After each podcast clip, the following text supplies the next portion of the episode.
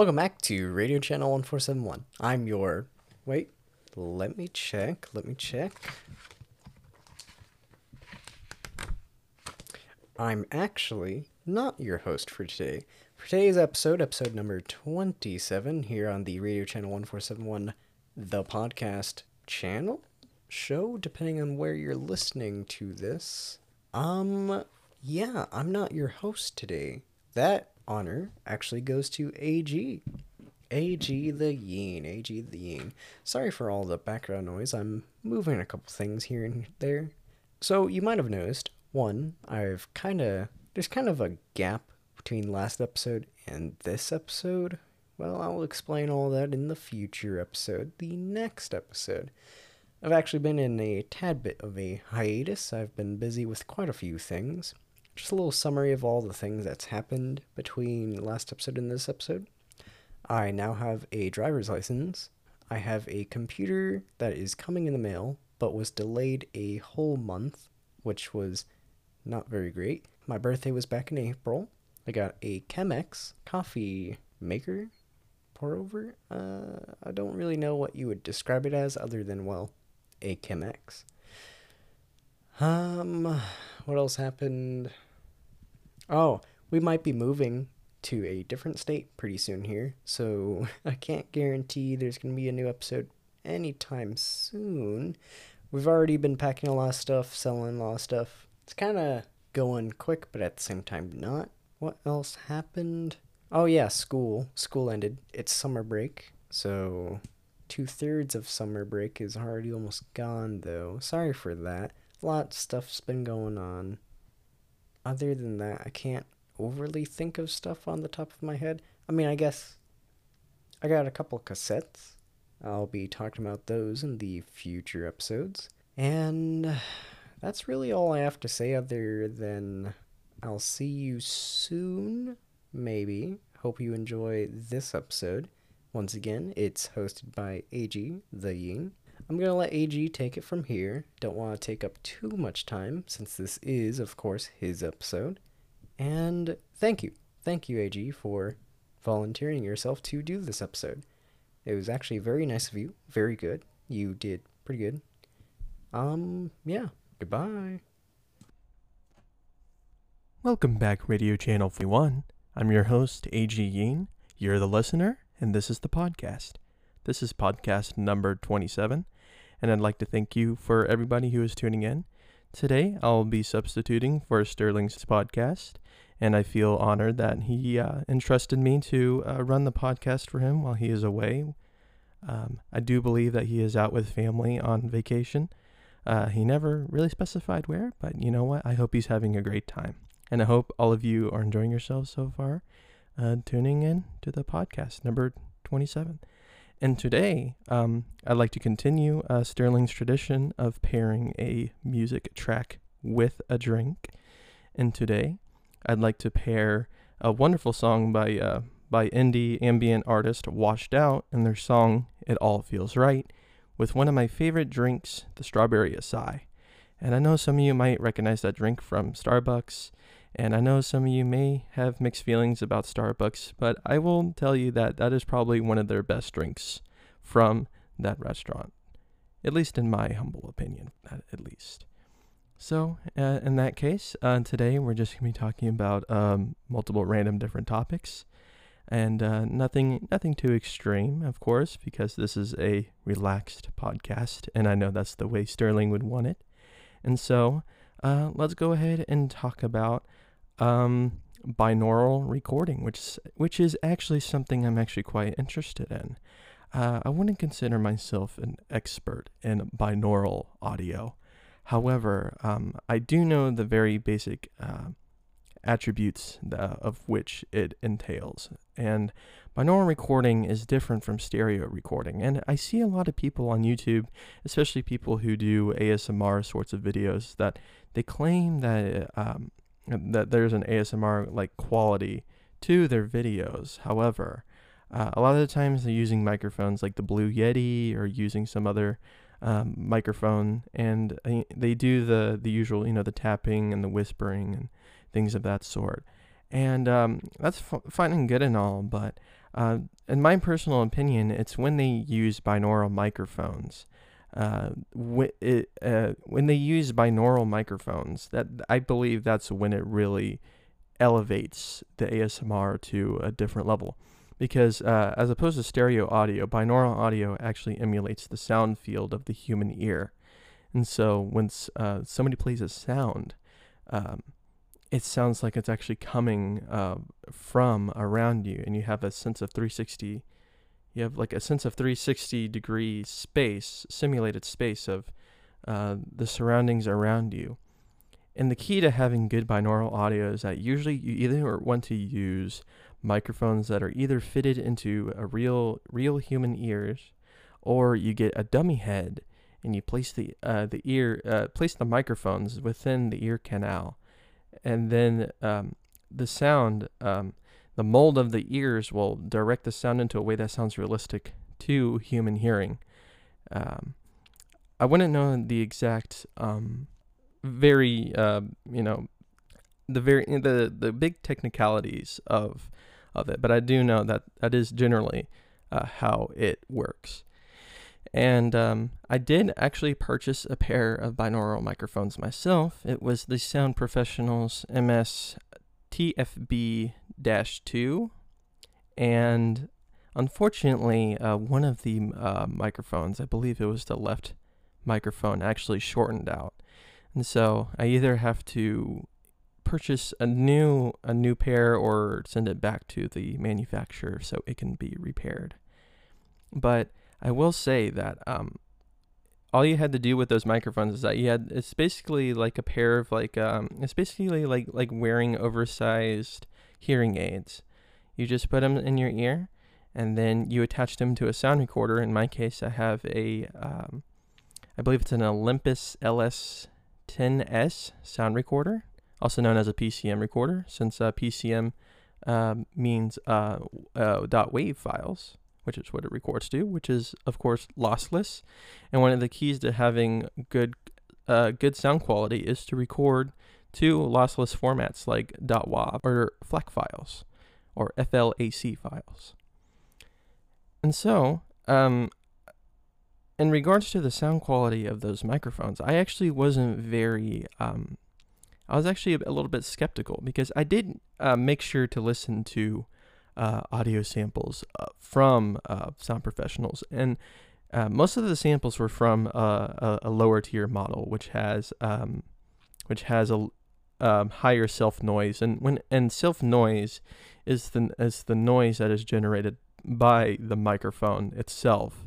And sometimes, if the self noise is loud enough, you can hear it as like a as like a hissing sound, and it can become distracting if you want a clear uh, recording and you want as much dynamic range and you want as uh, a, as best of signal to noise ratio as you want. And signal to noise ratio is you want it to be um, be you want the signal to noise ratio to be as high as possible because if you have too much noise in your recording, like too much hiss, or uh, it can also refer to uh, like background noise.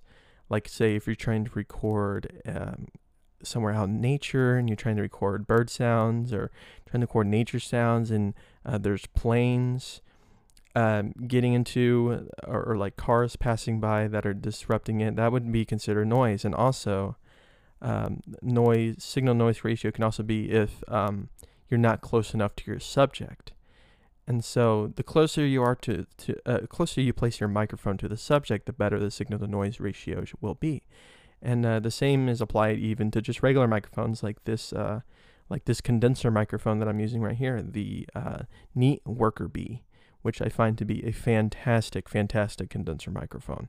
Uh, I believe me, it, it only costed me $89, and I do know that's a little bit steep for some people. But there are condenser microphones that actually um, that actually go upwards up to up into the 500s and and when you talk about and sometimes like with the uh, with the uh, Neumann microphones which are used in uh, studio recordings uh, those can go upwards into the tens of thousands of dollars. And some people have said have said this microphone allegedly sounds just as good as a Neumann or sounds as good as a as a Tascam or or an Audio Technica or or the Shure SM7B which is a very pod a very popular podcast microphone, which usually goes for uh, I think five hundred or six hundred dollars. Um, and that is actually a dynamic microphone that the Shure SM7B, and it actually is probably one of the most demanding microphones because for condenser microphones, um, even though it's not a condenser microphone, uh, uh, so yeah, condenser microphones require 48 volts of phantom power, and uh, the Shure SM7B, I'm pretty sure, is a dynamic microphone, uh, which has a different uh, capsule from uh, condenser microphones, in which uh, dynamic microphones are more directional and they block out less of the room ambience from either in front or behind the microphone. And so that's why uh, dynamic microphones are used in concerts, so it doesn't, so the sound of the other instruments or anything, or the sound of the crowd doesn't leak into the uh, into the mic where the vocalist is singing in or where the instrument is playing. So you don't have uh, feedback loops and things of that sort. But um, to get back on the track of the SM7B, it's one of the most demanding microphones because it requires you to put the gain up so high. And you got to have a really good, you got to have a really uh, high quality. Um, I, I I'm trying to remember the the word for it. I I uh, I literally uh, have it right in front of me here. Uh, you got to have a really good audio interface in order to power, in order to uh, have the gain up for the SM7B. Just it just requires so much gain in order to get a good signal to noise ratio. And uh, a lot of people, when it comes to like their to their Focusrite uh, audio interfaces, which are usually the most affordable audio interfaces, and you need an audio interface if you want to use uh, high quality microphones. Um, for um, podcasting or music recording. Um, and uh, for me, I ha- I'm using the uh, Motu M2, which has been a wonderful, wonderful audio interface. Uh, I believe it has a sample rate of 192,000 kilohertz. Um, it has two XLR ports, which can also serve as I, be- I forgot exactly the size of the, the microphone, but it's it's the I believe it's the quarter inch microphone input, and it also has uh, speaker outputs and it has a headphone input, which also acts as which also um, has the computer uh, sounds go through the audio interface. And so I can actually listen to videos and listen to music through my computer, through the where it goes out out of the computer into the audio interface and then uh, brings it into the headphones. And and and also has a separate speaker volume knob and separate headphone knob. And so I don't have to continuously unplug different things in order to uh, use my headphones or my speakers. But um, but in any case, um, I believe the Motu would be able to have enough gain to power the SM7B, which, like I said, is one of the most popular po- uh, podcasting microphones. But uh, I think I went on a, went off on a very uh, uh, considerable tangent. So I'd like to go back and talk about binaural audio, which is the original topic. and so, um, so I, I listened to sound samples of the of one of the other sound professionals binaural microphones, which was I believe is the SP um, TFB uh, two, I believe is the model number, and uh, and of course uh, when it comes to binaural audio, you, you want to make sure you have a good signal to noise ratio. The, make sure you're close to your subjects.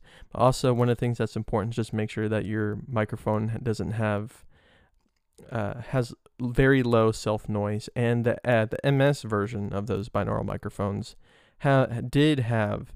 I, when I first uh, used that microphone, uh, I just plugged it into the microphone input, and one of the most important parts about uh, about using um, in ear binaural microphones that you put in your own ears is that you got to make sure that you have a sound recorder or have something that's able to power the microphones because they do require a little bit of voltage in order to function.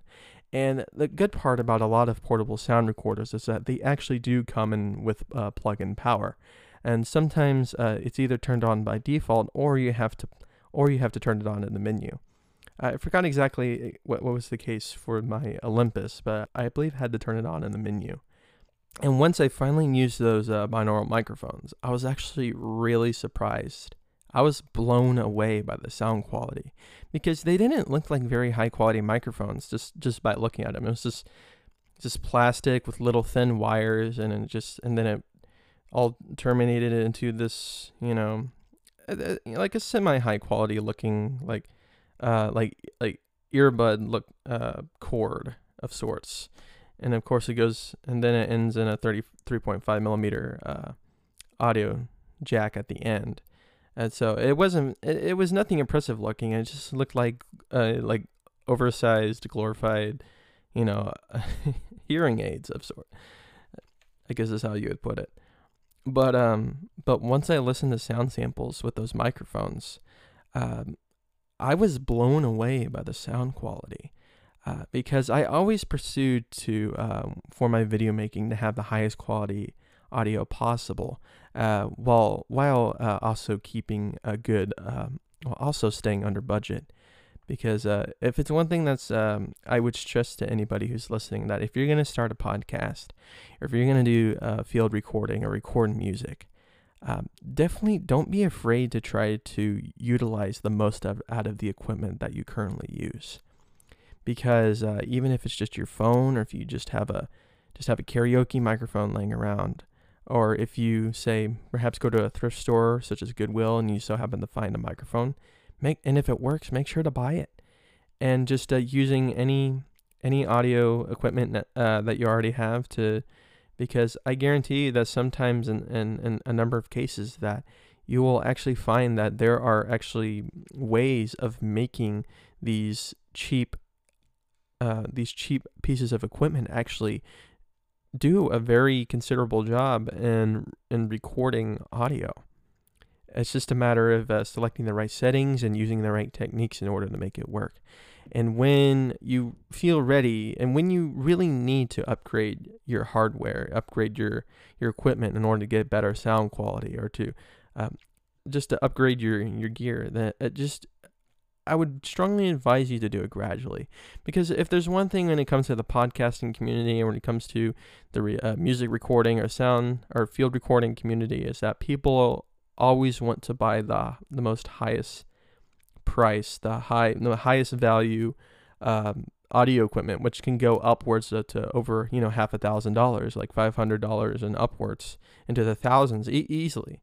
And when it comes to XLR uh, microphones and just the uh, the cost of the equipment can exponentially increase because um, if you say you if you buy two if you say you really like the sound quality of this one microphone but it's in but it's a mono microphone and you want to get a stereo image uh, one thing you have to do is that you, well you you buy another pair like say the microphone is already $500 and then you buy a second one so you have a stereo pair and that's another $500. And then you have to pay for a stand to keep the microphones attached. And you got to have a special stand so that, because um, usually when it comes to two mono microphones and when you mic them to create a stereo image, you have to put them in a certain angle. You got to adjust them in a certain angle so it has a certain uh, amount of space to it. Some so some people cross them and put them at a 90 degree angle, or some people do it 180 and they put them uh, the microphones directly away from each other, but still uh, next to each other. If I had a diagram of this, it would make a lot more sense. But and of course the stands, in order to do that, the the, the stand specifically to uh, hold two um, two pairs of microphones like that, th- th- those can cost a lot too. And not only that, you gotta also got to keep in mind uh, uh, this uh, the uh, sound recorder you want to use, and not too many uh, sound recorders, at least not too many ones that are cheap, come with two XLR inputs. And so, um, if you're if you're needing to buy a, a, portable sound recorder, because you, you can't just bring an audio interface with you. Uh, audio interfaces are meant to stay at home and be used as uh, a desktop, used at your desktop or in a studio setting. But if you're out in the field and you're recording, you need to use something that's portable. And uh, I believe Tascam has one. I think Olympus has another uh, one that offers two XLR inputs. And those can go for a lot of money. And by that time, you're probably spending over 1500 2000 maybe even three thousand or plus dollars just just for all that equipment, and it can really add up.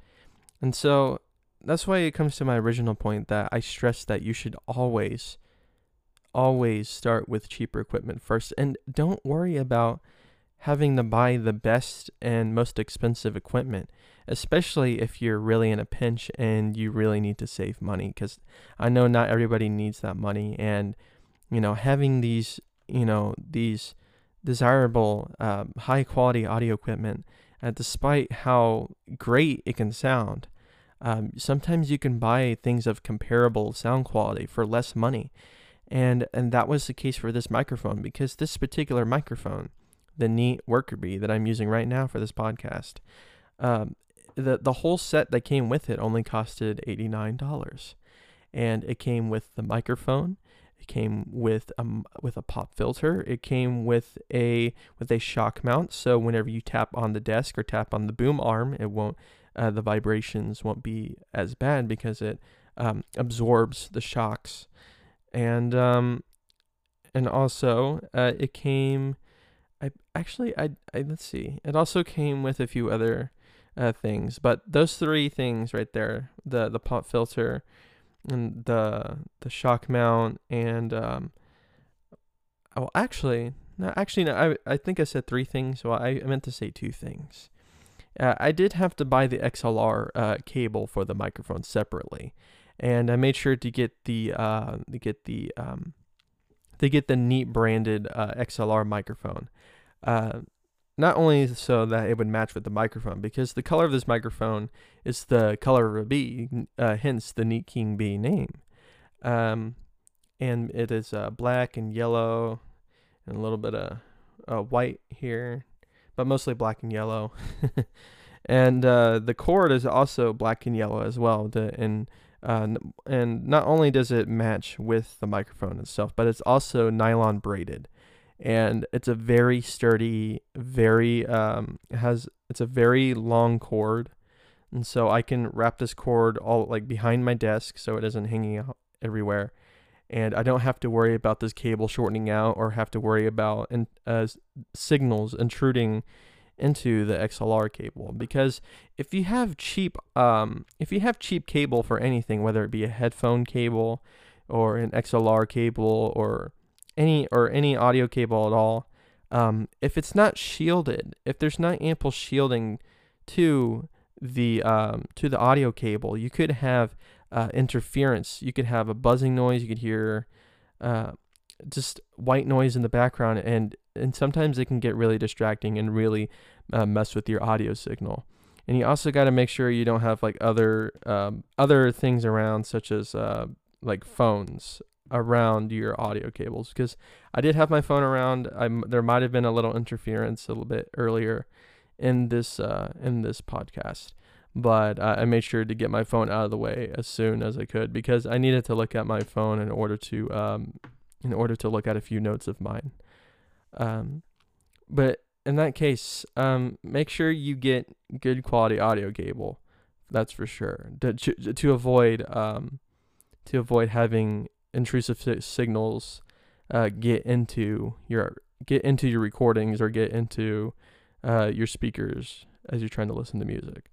Uh, but also at the same time, don't buy the most premium cables because usually anything like something that costs like 10 20 dollars that's good enough and it will do you just fine so don't definitely don't overspend when it comes to cables and I believe this XLR cable actually costed around I think it was like 30 or 40 dollars. But that's only because it's so thick, it's so it has it's very well shielded, it's nylon braided. So it isn't going to uh, bust anytime soon. Uh, at least I hope so. but in any case, uh, I guess the next topic I could go to is uh, just the topic of podcasts in general. And so, uh, believe it or not, uh, Sterling actually heard that I did podcasts in the past, and um, and and um, when I was something I learned while doing a podcast is that uh, there's so many different ways that you can uh, approach making a podcast, and it's not the same as it used to be back in the early days of the internet. Um, because I do believe there were a few podcasts uh, in the early 2000s, but the way they were distributed at the time is so much more different than it is now. Um, because uh, back in those days, uh, uh people's bandwidth uh, wasn't, uh, and internet speeds just weren't nearly as fast as they are now. For um, a lot of people back then, broadband, I believe, wasn't really, broadband internet wasn't really a thing at the time. And so, uh, to some, uh, uh, before broadband internet, a lot of people used uh, something called dial up. And for the older listeners out there, you will remember what dial up is. And for some of you, maybe you were a bit younger, maybe you know the dial up sound for for maybe some silly parody videos or something or things of that sort. But dial up, um, basically, you had to use the phone line in, in order to access the internet. So if somebody was on the phone, uh, you cannot access the internet because the signal would be used up by that by that by the landline. And so, uh, and of course, uh, dial-up internet, despite how slow it could be, uh, and in most cases it was quite slow. You had to pay a considerable amount of money in order to access the internet. And uh, back then, you had things like American Online. Uh, I believe there was uh, Netscape, and there were a few other providers at the time and the cost to use the internet was exponentially high. And if you thought it was high then, uh, well, you were paying premium. Pi- excuse me, premium price for internet at a, a, very slow speed. But people still managed to make it work. People started creating forums. People started creating all sorts of different websites to host their host their interests. Some people even managed to do um, early live streams. Like they people, I, I believe one of the earliest uh, examples of a live stream um, was actually, I believe it was a university student that had an a very early webcam and they pointed it at a at their aquarium, and I believe that was the longest running. Uh, the longest running live stream up until recently. I think I heard that they it got recently dis- discontinued. I think a few years ago, and uh, I believe there actually still is one uh, where it's facing out a window that started in the 90s that I believe is still active. Um, but don't take my word for it because sometimes uh, a lot of things just suddenly just you know sometimes when I go back and look for like world records when it comes to internet things, uh, sometimes when you go back, it's just like, oh wow, it it they finally ended it like a year or two ago, and so um, definitely make sure to do your research before you uh, before you uh, you, you know before you go out to claim anything, especially when it comes to like world records and things of that sort. But to get back on my uh, on the topic, the internet was so much more different back in the early 2000s, and um, even though I was very young at the time, um, the internet, I just remember it was just a lot more basic. Uh, the internet pages were, I remember, used to be a lot more customized because when it come to came to personal websites, a lot of people liked to go crazy with the with the text and the animations, and sometimes it would play music, and you could you, and you didn't know how to turn it off. and uh, it could be a little bit obnoxious at the um, because you just couldn't turn off the music. Uh, of course, Flash was still a thing, and that got recently discontinued, I believe, uh, a year ago. After over two decades of use, they finally discontinued Adobe Flash, which is very unfortunate. But um, but they did create a very massive. Uh, there was a very massive archive of Flash games that was created.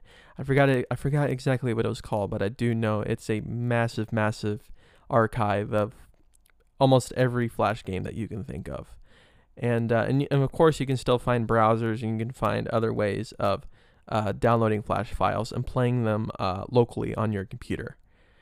But in any case, uh, the internet, I just remember, was so much different back then. And I remember be- the internet before like YouTube and Facebook was around. And even though I was a little kid, I just remember going to random different websites and just seeing these colorful graphics and just seeing all these these quirky uh, designs that people made for their personal websites at the time. And it was just a, a very different place. And uh, one of the main things I actually did uh, on the internet back then. It was actually go to uh, find information on weather because uh, I am very much a weather nerd, and I am actually going uh, to university to study atmospheric sciences, um, or um, more commonly known as meteorology. And uh, it is it's something I've been fascinated with ever since I was a kid, and it was one of the earliest things I went on the internet to go look for was to look at pictures of lightning, look for pictures of tornadoes and hurricanes and all sorts of different severe weather types.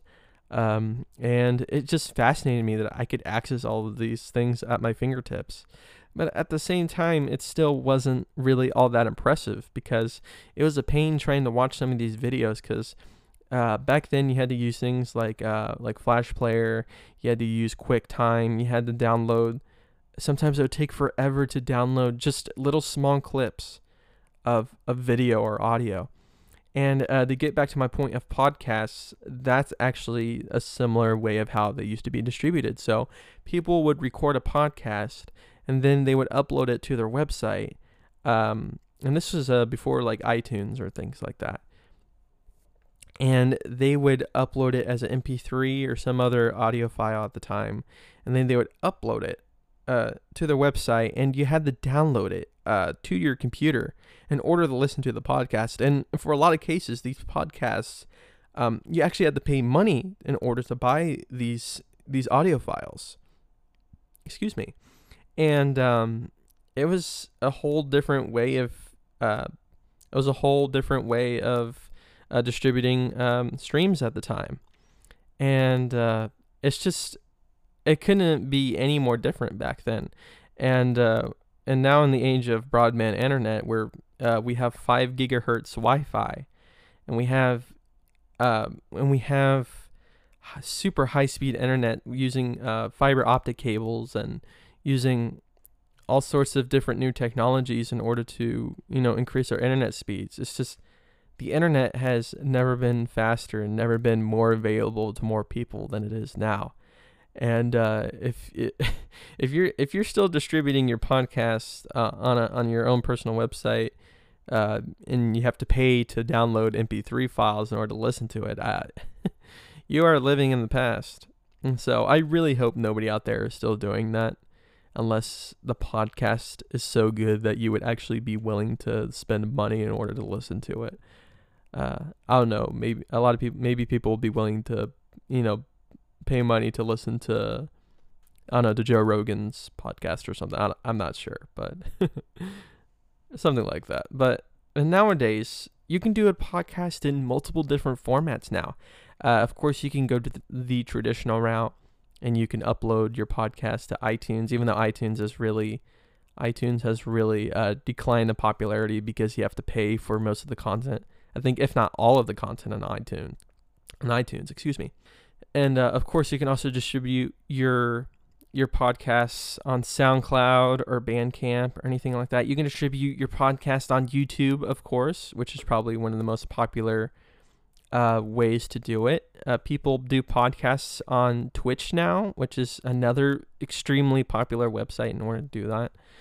And and and something that you couldn't do with podcasts uh, back in the day, back in the early 2000s and late early and late 2000s, or even the early 20 teen, teens, is that um, there was no video aspect to any of these videos. And nowadays, you have podcasts, you have people who actually, you know, who have face cams now, and people who, um, who actually, you know, record themselves talking, and they, they have a uh, camera for the, the the main speaker, and they have a camera for all the guests and other co co-hosts and things like that. Some people uh, in the case of uh, Sterling, he uses uh, a, a, lot of people, uh, such as Sterling, they use uh, uh, still graphics in order to um, in order to give a visualization to the podcast, and that's not something that was characteristic of podcasts because podcasts used to be strictly audio, and um, nowadays people mix it up and combine a video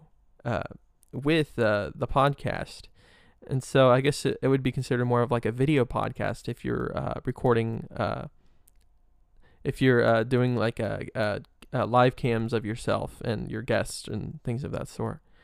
which um because like back in the day you wouldn't have, you wouldn't have had the internet speed or your computer might have not have been powerful enough to uh you know have all of these things work in conjunction with each other and so nowadays uh, uh, with high speed internet available to so many people now and with people who are being able to access more higher uh higher uh m- more powerful computers uh you can do all sorts of stuff now. Like just with the with the software i'm sure a lot of you know about it uh, obs studio. You can do so many different things with that software. And it's and it's completely free and i believe it's open source and there's just so many different things that you can do with it and and you can just power it power it with just a simple laptop. Like i'm just using um i'm using a laptop from 2016 it's a asus. Um and it's not the most powerful machine in the world especially not anymore uh, because my computer's going to be turning five years old uh, this year. But um, it still allows me to do everything, just about almost everything I'd, I'd allow it, uh, I throw at it. Uh, I can easily record on Audacity. I mean, that's, I mean, I think even computers up to like Windows XP can do that, but it can, I can use OBS and I can use uh, virtual webcams and I can input multiple different, um, I can input multiple different uh, layers into OBS and just streamline it all into one location. And sorry for the bumping, uh, everybody.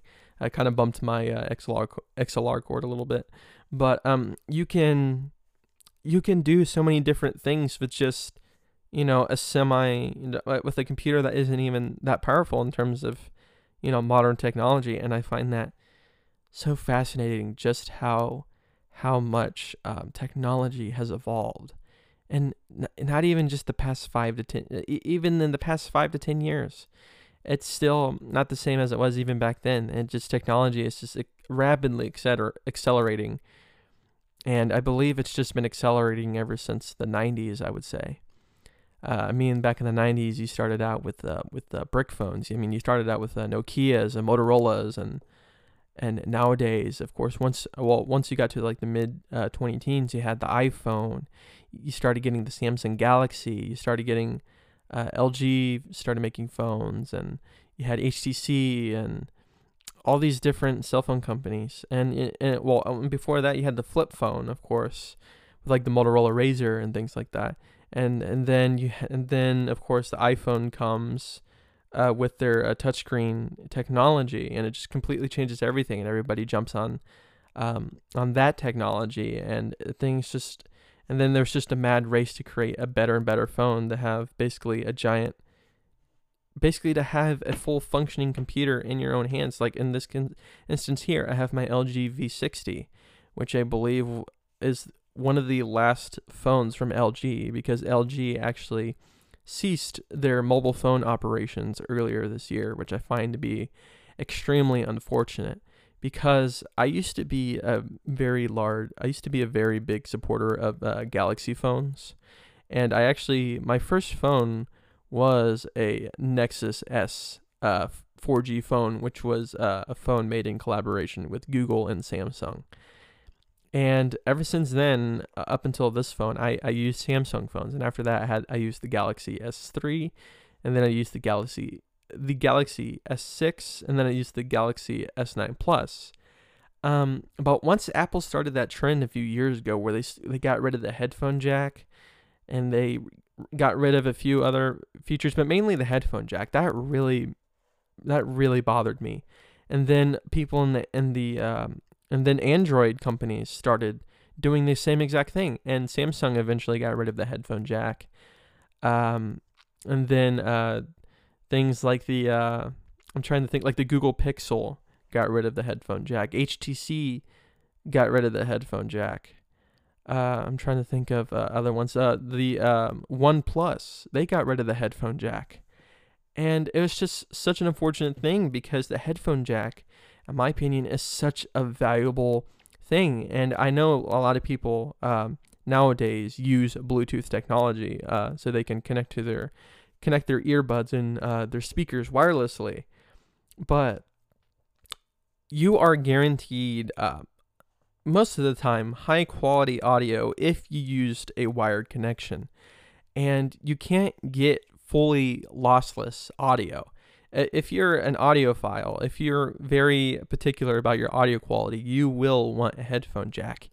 And and the one thing that was special about uh, LG's phones in particular is that with the LG V uh, with the LG V line of phones, which uh, I'm I feel bad that I never considered getting an LG until they uh, until I was uh, until I was offered to upgrade earlier this year, and I opted to get the LG V60 because I heard a lot of good things about it, and I and I just wasn't satisfied with what um, I wasn't satisfied with what um, Samsung was offering anymore. I finally opted in, and it's just unfortunate because um, there's just so many different disadvantages in not having a headphone jack. Because if you have, if you don't have one, you have to charge.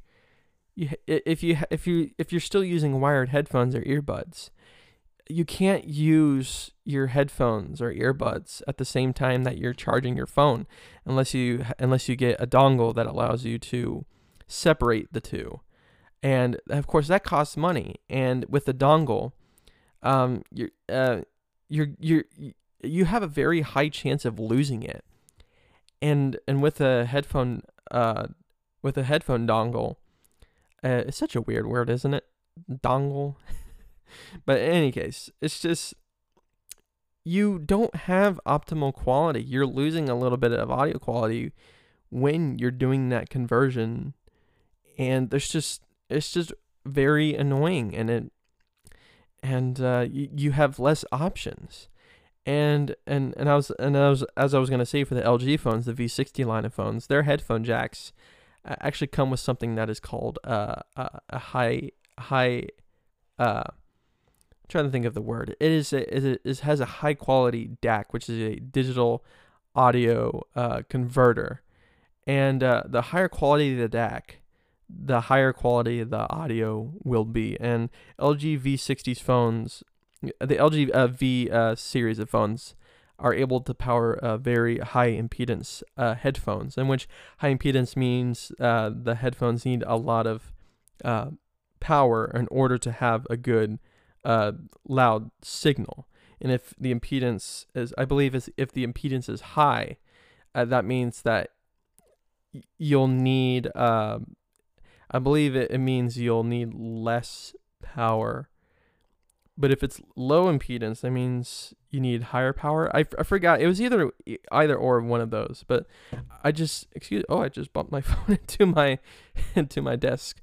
But in any case, um, uh, for the um, for uh the the LG V, series of phones, uh, I don't I don't know uh, any other company that also provided. I think no HTC used to provide um uh, high quality DACs into their phones so they could get hi-fi audio, but in this in the case of those those phones, they were able to power very like studio quality headphones, um, and sometimes they can require a lot of power, a lot of uh, a good quality headphone jack in order to get the optimal sound quality. And and with these uh with the new dongles and with getting rid of the headphone jack, it's just such a detriment because if you're using studio headphones, you can't use them to their maximum potential anymore. And I, and I know that's a really niche thing, and only a certain amount of people will will actually care for that sort of thing. And you know the the high you know high hi-fi audio community, the audiophile community is very much a, a very small uh, knit, a very small portion of the market.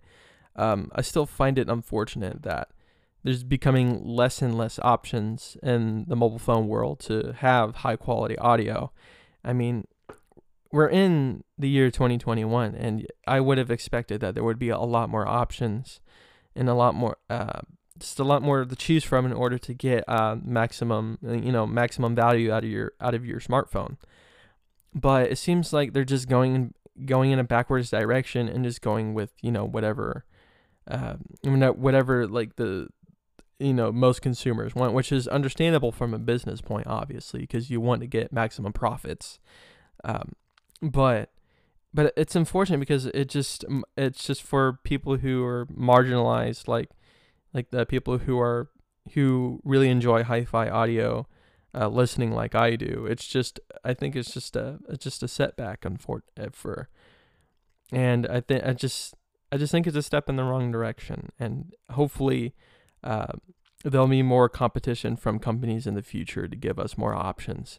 Uh, because I think the only like major uh, the only major corporation I can think that's still offering a headphone jack, I believe is Sony with their Xperia line. And I think if I ever do upgrade to a new phone, I'd like to try a, a Sony phone and see how they are because Sony puts a lot of great technology into this stuff. Unfortunately, a lot of their their camcorders and their sound systems and their headphones and and whatever. I th- I, I I think Sony's products are a bit are quite a bit overpriced, honestly. Like they they always jack up the prices on their products, which I find unfortunate because uh, I mean a lot of times their stuff is really good. Excuse me. And um excuse me.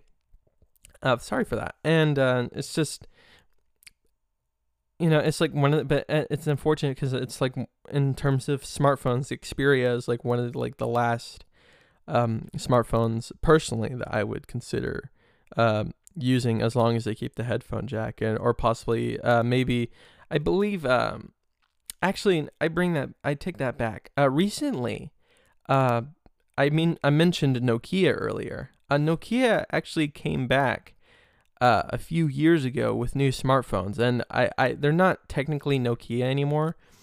Uh, I believe it's like HMD or some other company from I think it's from South Korea or some something of that sort. But they're using the Nokia brand and they're coming out with new Android smartphones. And uh, and Nokia when it was still known as when it was actually still Nokia, uh, they were producing uh, smartphones that had Windows operating system um, Windows uh, mobile operating systems, and they were highly unpopular because people just did not like the interfaces, and there wasn't a, and there was a lot of compatibility issues and and issues about updates and things of that sort, and, and they just weren't popular. But uh, but Nokia came back a few years ago, like I said, with Android phones, and they've been doing really well overseas.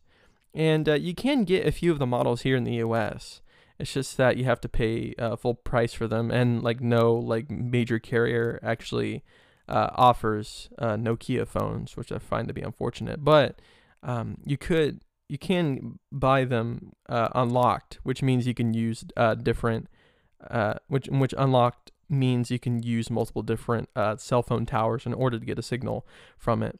Because there there used to be a difference because there's GSM signals, so CDMA signals, something of that sort, where it would be separated into different types of signals for the same thing, like 4G or 5G or 3G, things like that. And um, it just it's it's just unfortunate how in general there just seems to be just less variety when it comes to the products that you get. Uh, at least when it comes to electronics. Um, well, at least when it comes to like smartphones and computers and stuff, because because laptops, I remember uh, back in the day, you could really, really uh, customized laptops, and laptops were filled to the brim with different connections and ports. I mean, uh, in fact, my uh, mom uh, actually has a business laptop that she got uh, back in uh, in the early 2010s, and it comes with all sorts of different ports that you can't find. It has um, it has a switch on and off switch for the the Wi-Fi as it still comes with the Ethernet. A lot of laptops still come with the Ethernet port, but it comes with a FireWire card.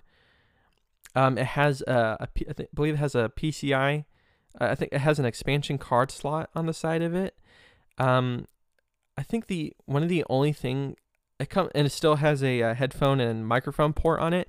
And in a lot of cases of uh, uh, laptops nowadays, it only comes with one port, either for the microphone or headphone, and I find that super unfortunate because people still still still want to use wired mics and headphones, and and for a lot of these uh, laptops, you got to use either or. And I would I think there's even laptops that that don't even provide like a headphone jack or a microphone jack anymore. And um, my laptop actually does have an optical drive. It has a CD DVD drive, and that's something not a lot of uh, not a lot of laptops have anymore because you know I mean CDs and gener- CDs and DVDs in general have, have declined rapidly because of the rise of streaming services and um, and online file sharing, of course.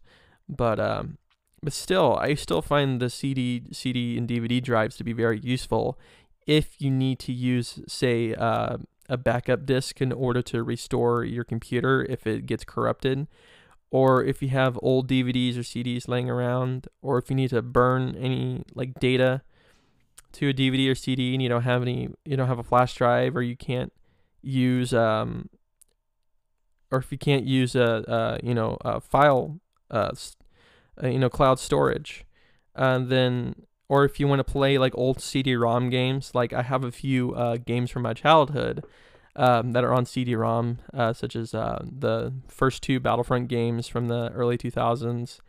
Uh, I have a lot of Star Wars games. I have the Empire at War, Lego Star Wars, and stuff like that.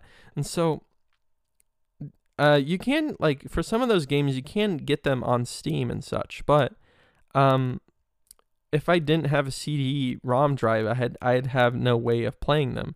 And if you still want to play retro games, I would definitely still uh, try to find a laptop that still has an optical drive and but but I think nowadays just the demand for it it's just there's like a lot of people see no reason to use it because it's just outdated technology and uh, and plus two it's moving parts and you want less moving parts within your electronics because say if you drop it or if you you know you know just set it down in a wrong way it could something can internally could break inside the computer and that's another reason why uh, uh, hard disk drives or HDD drives have become highly unpopular. Uh, not um, because uh, one of the things about uh, hard disk drives is that it, it uses a physical uh, magnetic disk in order to scan all of the files and all of the everything on your computer.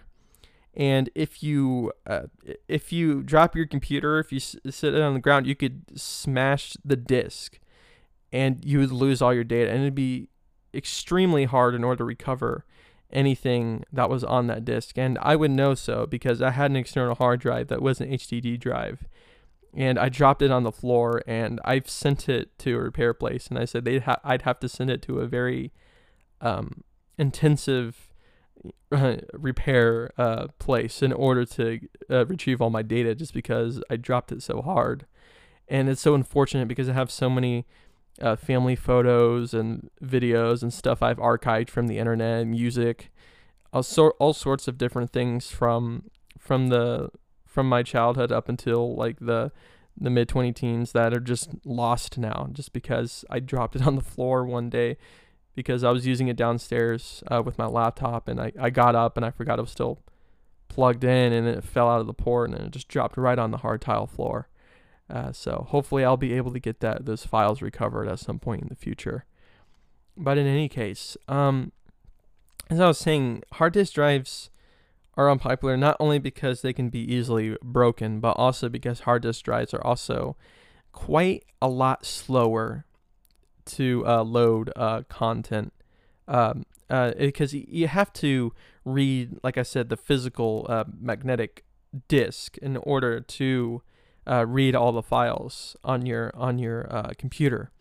But now with solid state drives, also known as SSDs, it uses flash memory. So it's basically like a large like a large flash drive, for instance, and it just reads it like so much faster because you're not using physical you're not using a physical disk in order to read it. It just reads it off of flash memory, and it's a million times quicker. And I actually had that issue with my uh, laptop that I'm currently using right now, in which uh, I noticed that my computer was slowing up, like exponentially so, and it just kept slowing up more and more.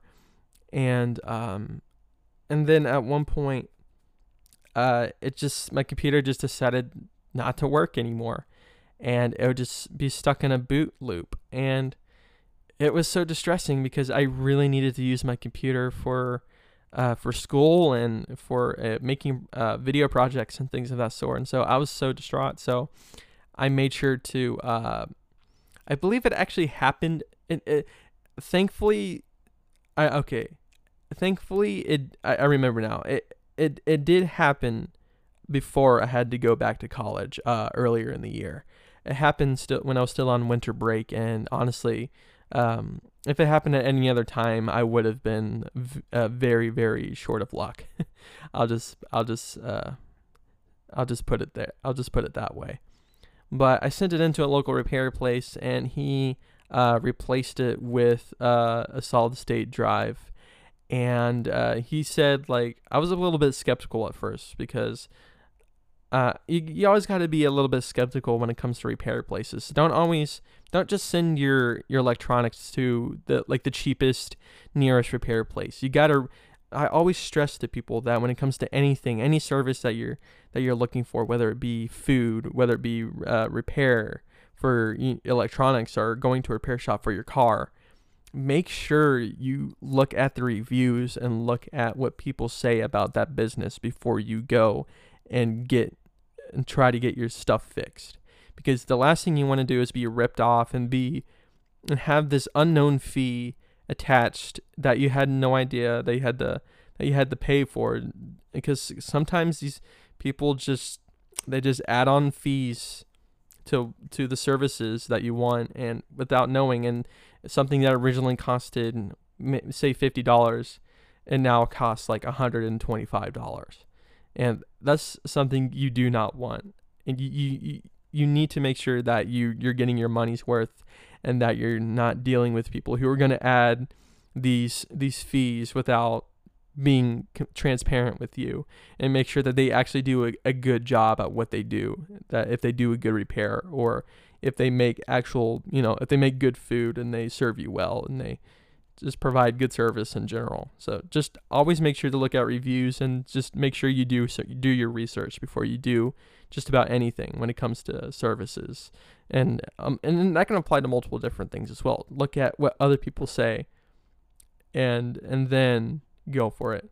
Um, but the only thing I wouldn't say to go for that for would be movies, um, because uh, movie reviews are very, um, are very subjective, and I don't think, in my opinion, I don't think you should let other people's uh, thoughts on a movie impair you from going to go watch a film.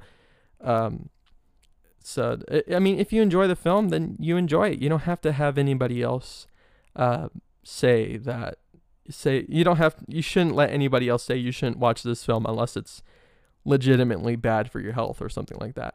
But anyway, um, back to my computer repair story. So the repairman actually said that my computer would, would boot up like uh, like uh, would boot up like exponentially faster. And um, I remember my uh, PC, my or, or my laptop rather, um, it would take I don't know, maybe almost like three to four minutes just to boot up into the computer. And then once I finally logged in, I would put in my information and it would take like another like minute or two just to load everything on my desktop. But now with a solid state drive, with the SSD, it loads up so much faster. Like it just blew my mind how much faster it actually was. Uh, like in order to boot up my computer to restart it, it only takes not even um, I would say uh, booting up from from the computer when it's off up to the login screen, it only takes uh, say maybe 20 to 30 seconds, which is which is I find it to be extremely impressive. And then after you log in, it takes another maybe 30 to 40 seconds to load everything on my desktop, which is exponentially faster than what my uh, original hard drive did. And so, um, but believe it or not, though, there are still alternatives. There are still, uh, I should say, benefits to using hard disk drives.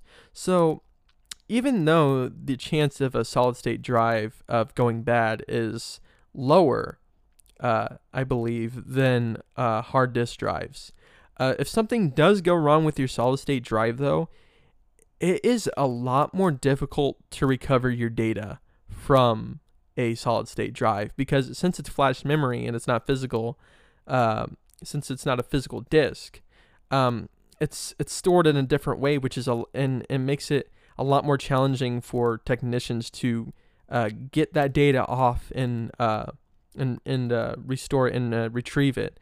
Uh, and uh, it can be it can be nearly almost impossible in order to recover that data.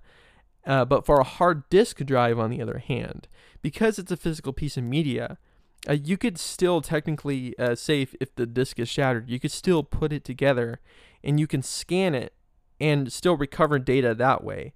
And um, and th- I believe that's why a lot of external hard drives actually are hard disk drives, because um, in most of the cases, as long as you don't drop it, um, you should be able to uh, go to a data repair place and they should be able to um, get a majority of the files off of that off of that uh, hard drive. And uh, in my case, um, my hard drive within my computer because uh, there was nothing else wrong with it. Uh, besides, since the disk, of course, was still intact with my hard disk drive in my laptop, uh, he was able to scan all of my files and all of my system settings and transfer it to a SD to a SSD drive uh, without really any hitches at all.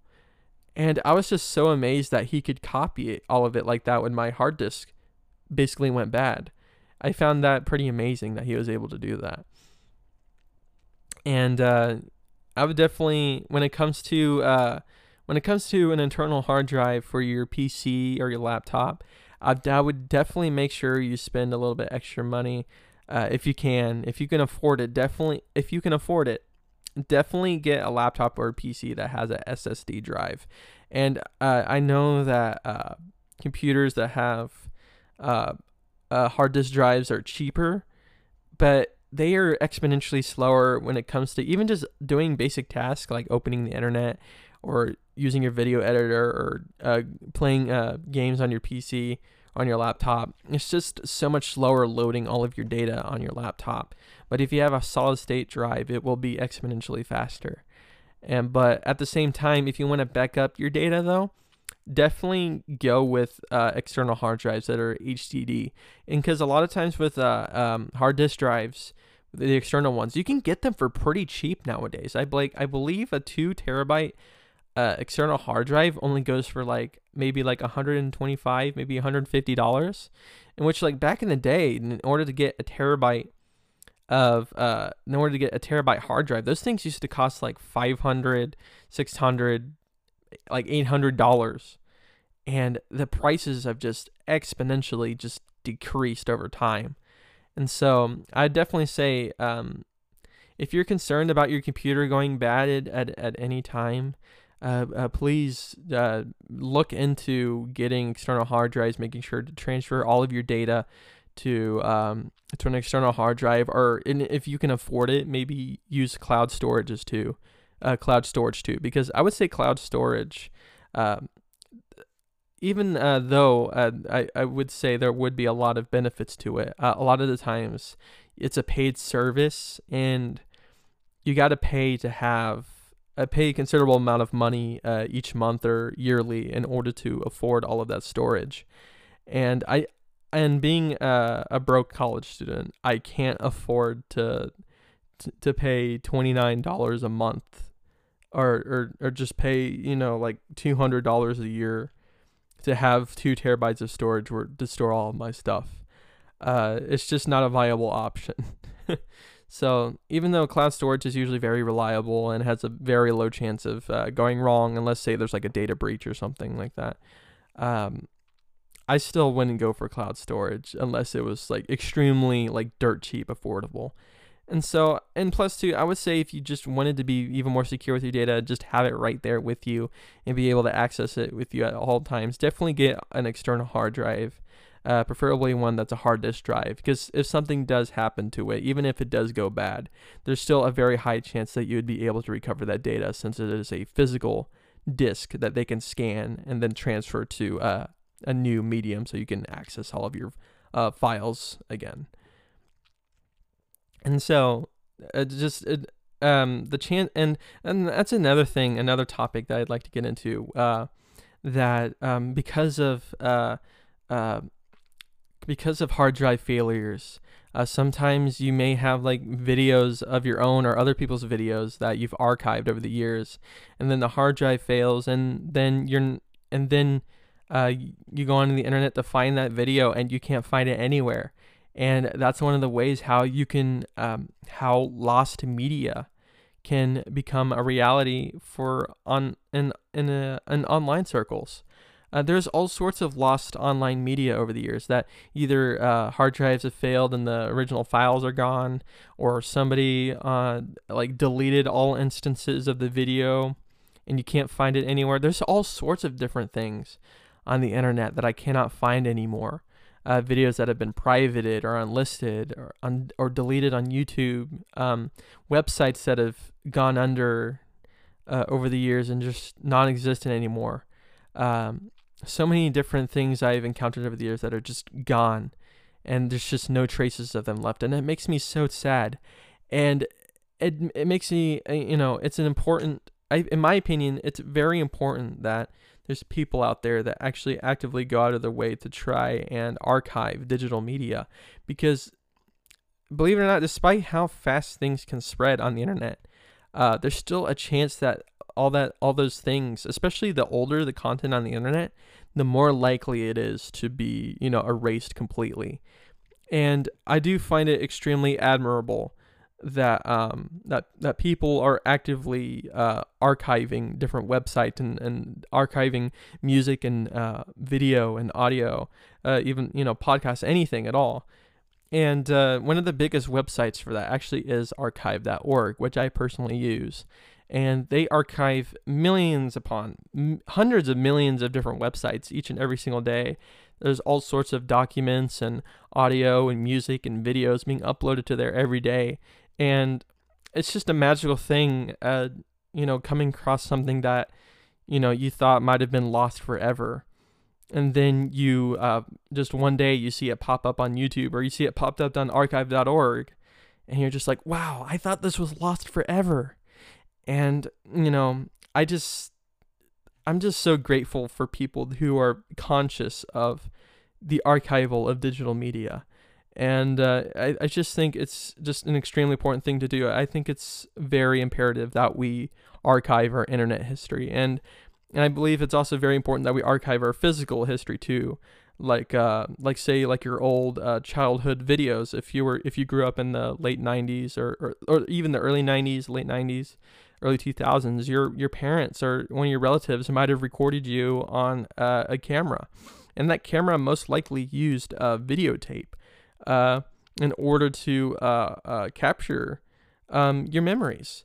And in a lot of these cases, um, they recorded onto, um, say, like eight millimeter. Uh, usually, it would be eight millimeter tape or mini DV tape or or VHS tape. And over time, those tapes, if they're not properly taken care of, they can easily degrade. And they, um, and then once you and and VCRs uh, sometimes can get unreliable, and it can eat up that tape and it can damage that tape to a state where it's not playable anymore and then you lose those memories. And so it's i think it's more imperative than ever especially nowadays because a lot of these tapes are reaching like 10 15 20 25 plus years of age. And in a lot in some of these cases like some of these people did not store their tapes very well. And so um it's important that all these memories um, are preserved and people either do the transferring themselves go out of the way to um, to get a camcorder that can play these tapes back and and and they can um, plug them into their computer or plug into a different uh, a different uh, a different di- digital video capture device and uh, record it to SD card or to DVD discs or to like I said or go to a professional to get it transferred. Um, or just just anything at all. And, and that's something I still need to personally do because I still have a lot of um, childhood uh, videotapes that I still need to transfer. And some of the earliest ones are actually from like the the from around like 1999 and and, uh, my parents still have their wedding video from 1997 on VHS that needs to be transferred and all sorts of other things that you know if they're not transferred in the next few couple of years I mean they might just start degrading to a point where you can't even be able to watch them anymore. And I think it's so important that we preserve our memories uh, from the past, whether it be physical media on our, uh, whether it be childhood videos on on on videotape, or if it be, or if it's some old video that you remember uh, watching. Uh, just make sure to archive the things that you hold dear to yourself because you never know when they might just suddenly disappear one day off of the internet. You just never know. And so, um, with that said, um, I hope uh, all of you who have uh, tuned into this podcast have been enjoying themselves. Um, I hope I did a good job as a host. Um, I'm the, I, I don't I wouldn't really know if I would say that I'm as good of a podcaster as uh, as Sterling, because I mean he's been doing this for a little bit while now. Let's see, I believe he actually started the podcast back uh, I think a year ago. Yeah, yeah, a year ago. So he's already got a good deal of uh, experience under his belt. But I hope I've been a good uh, a good stand-in for the time, and I hope he uh, appreciates um, uh, me standing in for him because I really wanted to do this podcast and uh, be able to help him out. And I hope he um, didn't mind any of the topics that I covered. And uh, and I'd like to apologize if I have a different bit of a way of speaking than he does because I I do know that Sterling um, likes to speak in a more uh, relaxed tone. Uh, sometimes I can get a bit overexcited and I can my voice can really amplify whenever I'm really passionate about a topic and and uh, if if it's a, if it was a little bit of a um, if it was a little bit much to get used to, I I sincerely apologize for that. And uh, but uh, hopefully uh, Sterling will be back to uh, do his podcast soon. But I was very glad to fill in for him. I definitely wanted to help help a friend out and uh, help him. Um, you know, continue the series while he's on while he's away. Uh, I believe, like I said, on vacation uh, with his family and um, I'm I'm always more than happy and willing to do voiceovers and do uh do fill-ins for podcasts for anybody who might uh, need a stand-in, as long as it's not a podcast that you know I'm. I wouldn't find objective, uh, uh, you know, objectable, something that's like offensive or, in, or you know, like, like intentionally provocative and controversial. Then yeah, I'll I'll definitely stand in for somebody's podcast if they need a host. Um, and I was more than happy to do it for Sterling because he he as far as I know he's a, he's a wonderful person. Uh, he's very down to earth, very relaxed, very mild mannered, and um, it's always lovely to see that that those kinds of personalities from people because I because for me personally I would say the that would be the personality type I get along with more introverted, more uh, laid back and calm personalities. That's that's I would say that without any reasonable doubt in my mind. Um, and with uh, my LG phone yet again dropping on my desk, I hope each and every single one of you had a wonderful time listening into the Radio 1471. This has been your host, A.G. Yeen.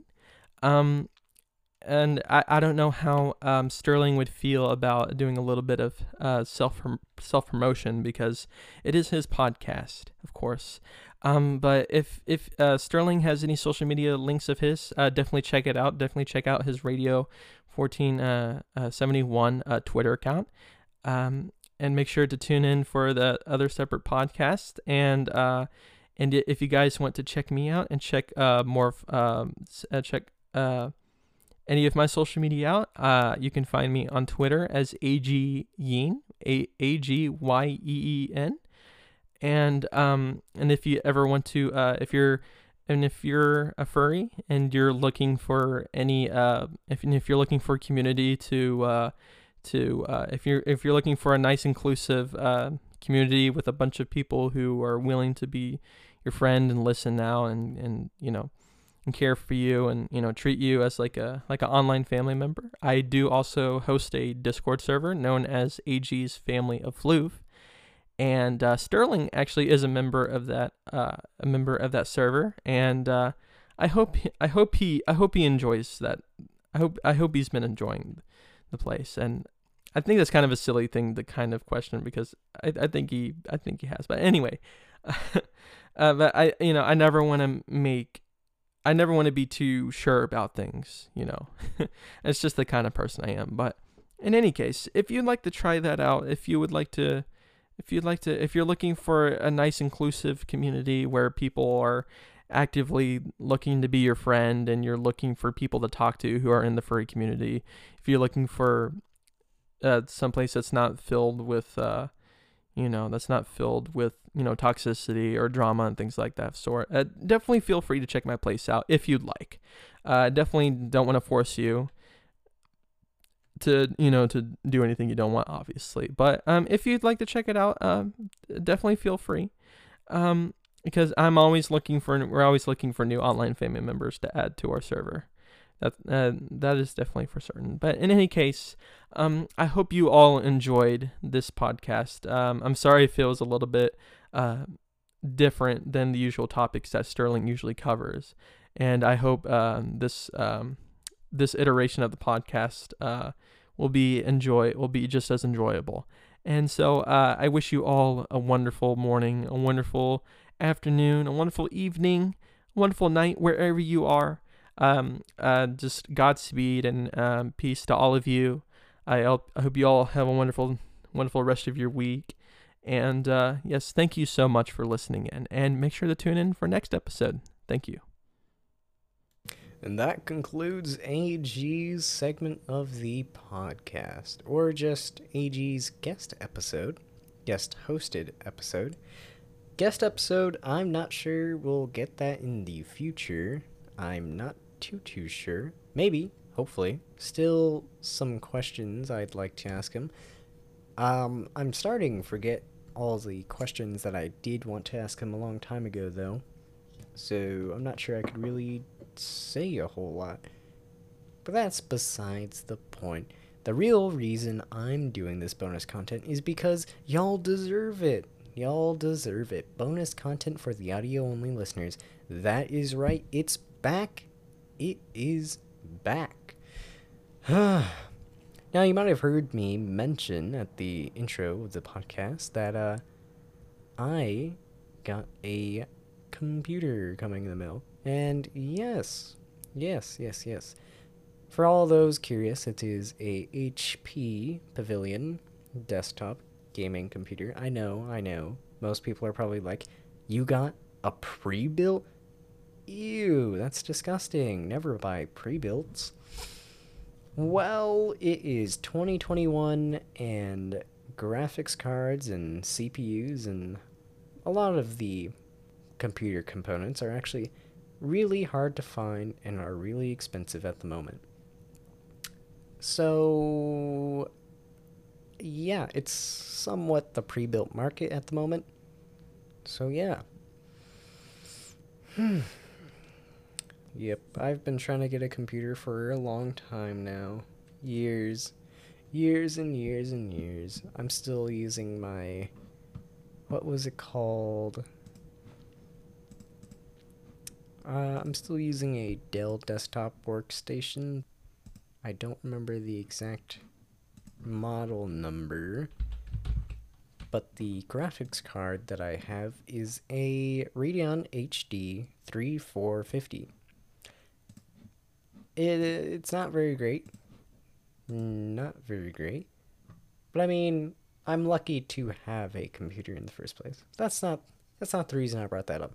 The reason I brought up the computer thing was because I kinda, after I get the computer, want to attempt streaming?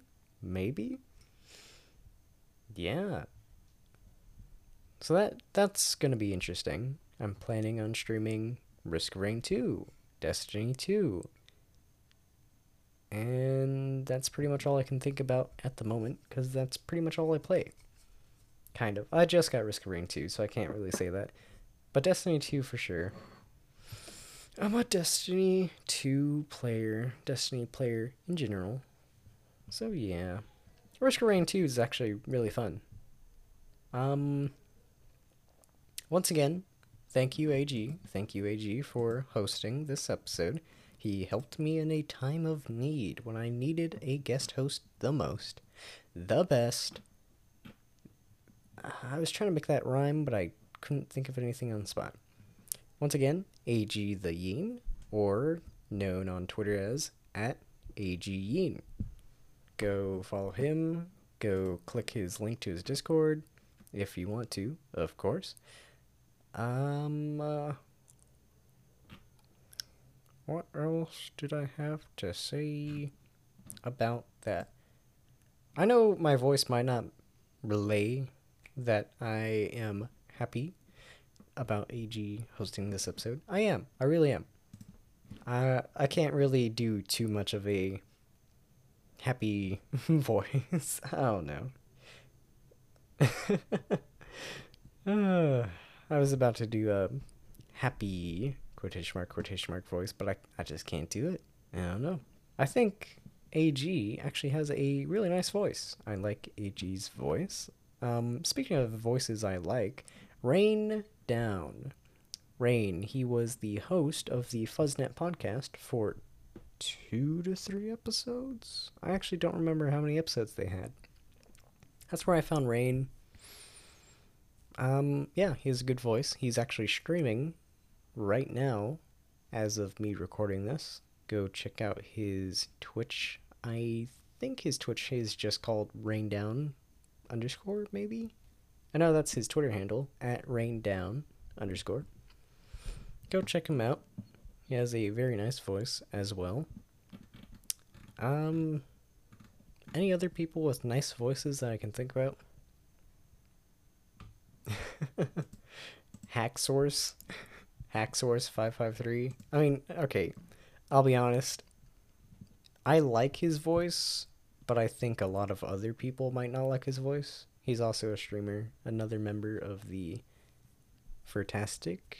Fertastic? Is that what they're called? Yeah, the Fertastic esports team. Esports team? I'm just going to say Fertastic team. He is a member of that.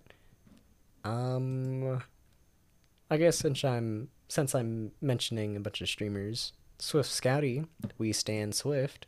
We also stand Hack, but we mostly stand Swift Scouty. He is also a member of the Fertastic team. Who else is a member of Fertastic that I've been watching recently? Oh, Blake Prod. Go check him out. Echo Fade. What's Echo been doing? I think he moved recently, and I think he also became a baker. Yeah. I think. Yeah, I think so. So, go him. We stand people who bake, I guess. um, hmm. Could have sworn there was something. Oh, yes. Last episode, I mentioned taller werewolf. Or is it tall? Yeah, that's what I wanted to mention. Last episode, I kept on saying taller werewolf when his name is actually just tall werewolf, I believe. So, my bad. I kept on saying taller werewolf. And it bugged me because I noticed that right after I posted it, and I was like, oh man, I can't believe I, I messed it up the entire time. Um. Hmm. Yeah, just tall werewolf. Just had to check real quick. Something else I wanted to mention as well was that last episode, I believe I said Let Live and Let Ghosts came after everything under the sun. That's not true. Everything under the sun came after Let Live and Let Ghosts. Yeah. So that was interesting. I think that's what I said, right? I believe so. Yes, because Let Live and Let Ghosts was released in 2008. Everything Under the Sun was released in 2010. So there's that. Just wanted to make sure that was corrected. Um, other, other than that, I think that's all I really have to say at the moment. Once again, thank you, AG. I know I keep on saying that, but thank you. Thank you, thank you, thank you. And I'll see the rest of y'all later. Goodbye. Stay tuned.